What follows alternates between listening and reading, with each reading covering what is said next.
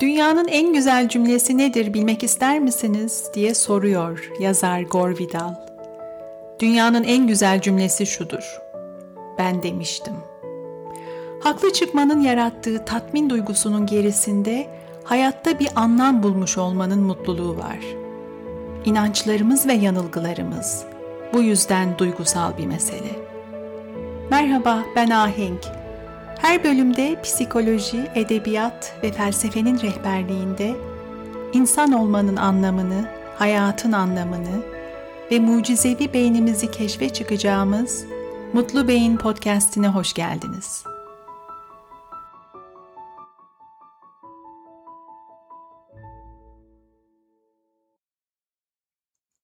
Tekrar merhaba. Birçoğumuz hayatı her konuda haklı olduğumuzu düşünerek yaşıyoruz. Dünyanın bilinmezlerle dolu epey karmaşık bir yer olduğunun farkındayız aslında. Aklımızın, bilgimizin sınırlı olduğunu, hayatın kendi tecrübelerimizden ibaret olmadığını, duyularımızın bizi nasıl aldatabildiğini, hafızanın bize nasıl oyunlar oynadığını mantığımızla biliyoruz. Yine de çoğu zaman kendi doğrularımıza güvenimiz tam. Herkesin yanılabileceğine ihtimal veriyoruz ama kendi hatalarımız bizde şaşkınlık yaratıyor. Yanılıyoruz, yanılmış olmamıza hayret ediyoruz ve sonra unutuyoruz bunu. Çünkü insan en kolay kendi hatalarını unuturmuş.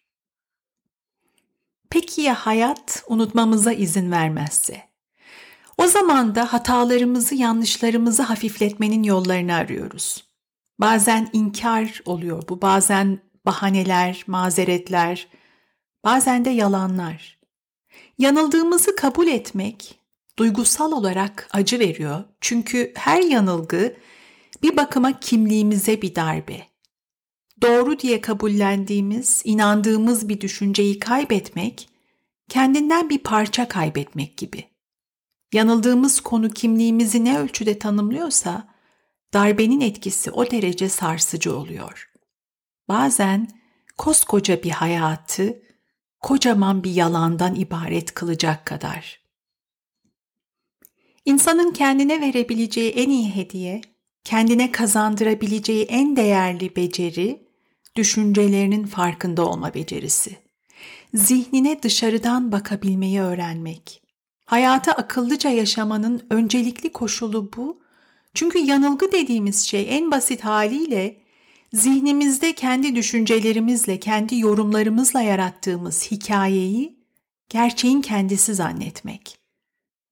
Yanılgıyı yaratan düşüncelerimize onları sorgulamadan inanmak. Bu bölümde tarihe geçmiş bir yanılgı hikayesi anlatacağım. Olağanüstü bir hikaye ve gerçek bir hikaye bu. Bir yanıyla ironik bir kahramanlık öyküsü, bir yanıyla bir anlam arayışı macerası. Japon asker Hiro Onoda'nın hikayesi bu. Onun yanılgısı inanmaya ve yanılmaya dair çok şey anlatıyor. Sıra dışı uç bir örnek olsa da insan olmaya dair bir hikaye bu. İkinci Dünya Savaşı, tarih 26 Aralık 1944. Japon İmparatorluğu ordusu subayı Hiro Onoda, Amerika Birleşik Devletleri ordusuna karşı savaşmak üzere Filipinlerin Lubang adasına gönderilir. Görevi Amerikalı askerlerin ilerleyişini durdurmak, savaşmak ve hiçbir koşulda teslim olmamaktır. Çok tehlikeli bir görevdir bu, bir tür intihar misyonudur. Bunu hem Onoda bilir hem komutanı. Yalnızca 3 ay sonra Amerikalılar Lubang'a ulaşır ve adayı ele geçirirler. Birkaç gün içinde adada bulunan Japon askerlerinin çoğu öldürülür, hayatta kalanlar teslim olur. Ormanda saklanmayı başaran Onoda ve üç arkadaşı hariç. Bu dört asker düşmana karşı bir gerilla savaşı başlatırlar. Malzeme tedarikatlarına saldırarak, kimi zaman Amerikalı askerleri, kimi zaman yerel halkı hedef alarak mücadeleye devam ederler. 6 ay sonra Amerika Hiroşima ve Nagasaki'ye atom bombaları atar, Japonya yenilmiştir ve dünya tarihinin en kanlı savaşı sona erer. Ne var ki binlerce Japon askeri savaşın bittiğinden habersiz Pasifik'teki adalara dağılmış haldedir. Ve birçoğu Onoda ve arkadaşları gibi saklanmaya devam ederler. Zaman içinde bir kısmı açlıktan ve hastalıklardan ölür. Geride kalanlar ise savaşmayı ve hayatta kalabilmeyi başarmak için yağmalamayı sürdürürler. Amerikan ordusu Japon hükümetinin de desteğiyle adalara uçaklardan duyurular atar. Savaşın bittiğini ve artık herkesin evine dönmesi gerektiğini ilan eden binlerce duyuru. Onoda ve arkadaşları da bu duyuruları bulur ve okurlar ama çoğu askerin aksine okuduklarına inanmazlar. Onlara göre Amerikalıların gerillalara kurduğu bir tuzaktır bu düşman propagandası. Savaşmaya devam ederler. Aradan beş yıl geçer. Amerikan güçleri adadan çoktan ayrılmıştır ama Lubang halkı için hayat normale dönememiştir. Onoda ve arkadaşları çiftçilere ateş açmaya, ekinleri yakıp hayvanlarını çalmaya ve ormanın derinlerine girip kendilerine yaklaşan sivilleri öldürmeye devam ederler. Filipinler hükümeti yeniden duyurular dağıtır. Savaş bitti, evinize dönün, gidin artık diye. Ama bu çaba da işe yaramaz. 1952'de savaşın bitmesinden 7 yıl sonra Japon devleti tekrar girişimde bulunur. İmparatorun şahsi mektubuyla birlikte askerlerin ailelerinden mektuplar ve fotoğraflar atılır uçaklardan. Onu da yine ikna olmaz. Bunun da bir tuzak olduğuna hükmeder ve kendi hayalindeki savaşa devam eder.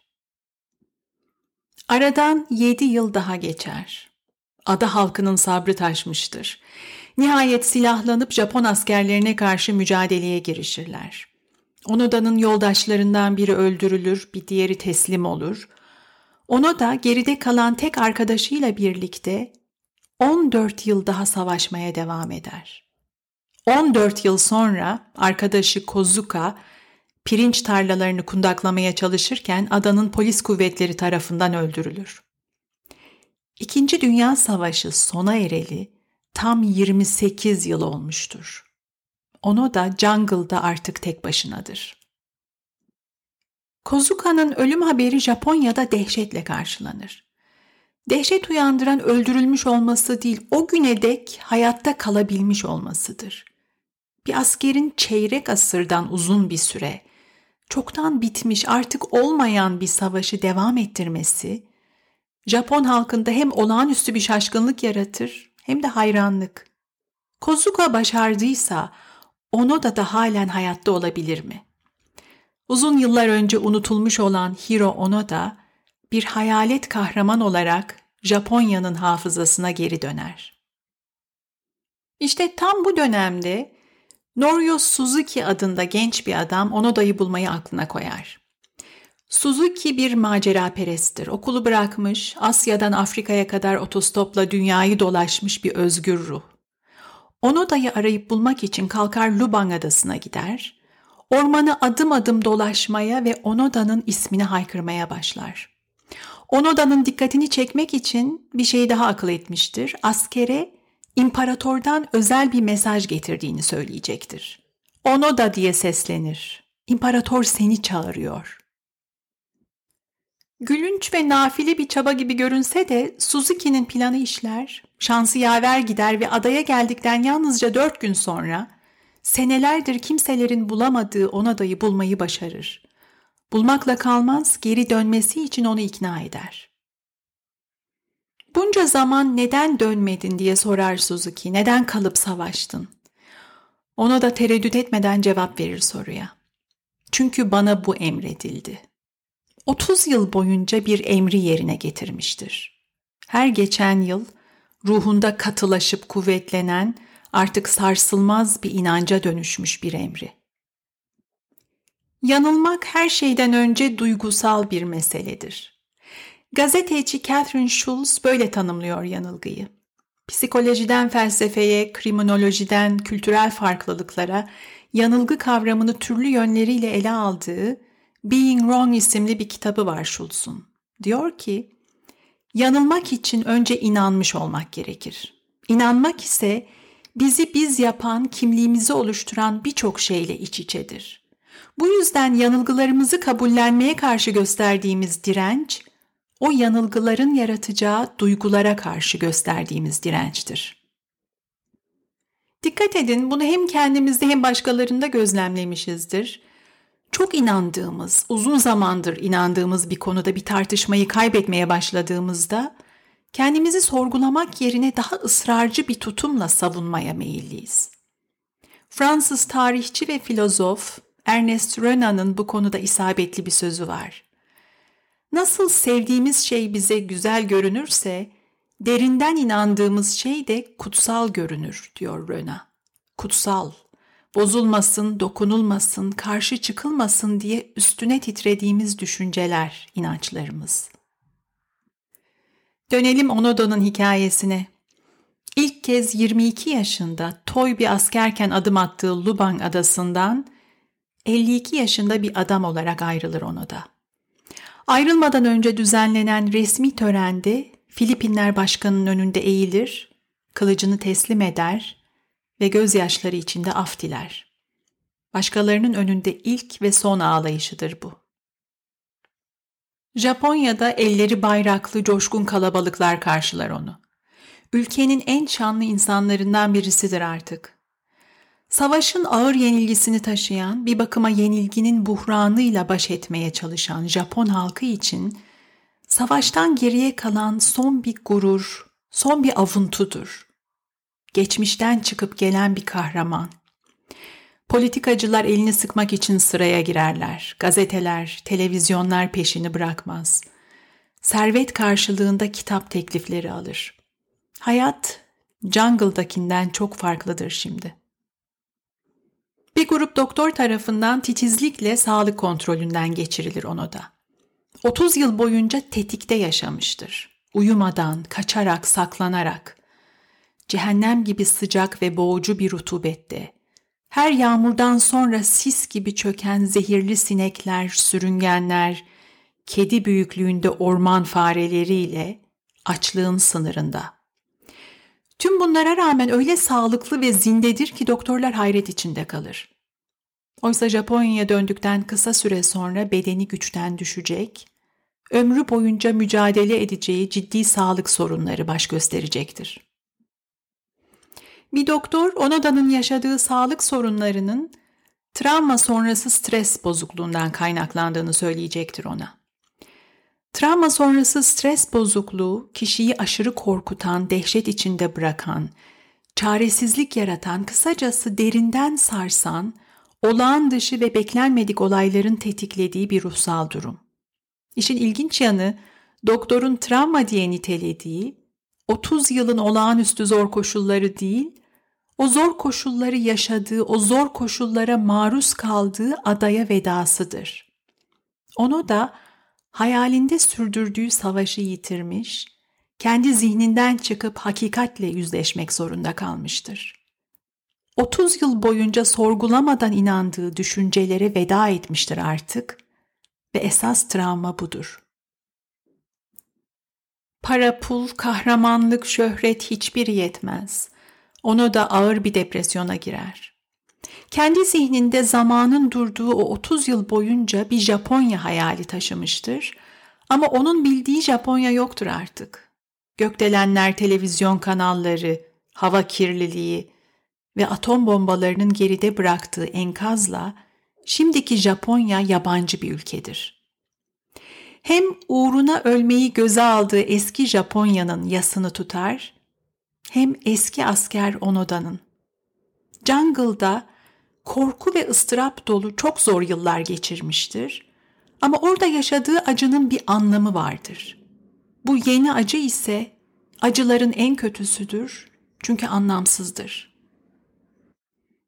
Üç yıl sonra Japonya'yı terk eder onu da. Brezilya'ya yerleşir ve çiftçilik yapmaya başlar. Sao Paulo'da tanıştığı genç bir Japon kadınla evlenir. Hayat sakin sularda akıp gider ama Onoda'nın içi durulmaz. Hayatın anlamı, yeniden görülmeyi bekleyen güzel bir rüya gibi gönlünde uğuldar durur. Bir gün gazetede bir haber ilişir gözüne. Tokyo'da anne babasını vahşice öldüren bir gencin haberidir bu. Onoda'nın zihninde bir ışık çakar. Gençlere hayatta kalma becerileri kazandıracak bir okul açma kararıyla 10 yıl sonra vatanına geri döner. Onoda eğitim kampları Japonya'nın birçok şehrinde binlerce gencin hayatına rehberlik edecektir. Hiro Onoda 16 Ocak 2014'te 92 yaşındayken Tokyo'da öldüğünde zamanın Japonya Kabine Genel Sekreteri Suga onun Japonya'ya döndüğü günü dün gibi hatırlıyorum diye anar askeri. Benim için 2. Dünya Savaşı işte o gün bitmişti. Ölümünden 20 yıl kadar önce Lubang Adası'na bir kez daha gider onu da. O ziyaret sırasında kendisiyle yapılan röportajlardan birinde bir gazeteci sorar, burada geçirdiğiniz 30 yıl için pişman mısınız diye. Ne evet ne hayır der. Hayatımın en dinç yıllarını inandığım bir davaya adamış olduğum için şanslı bir insanım.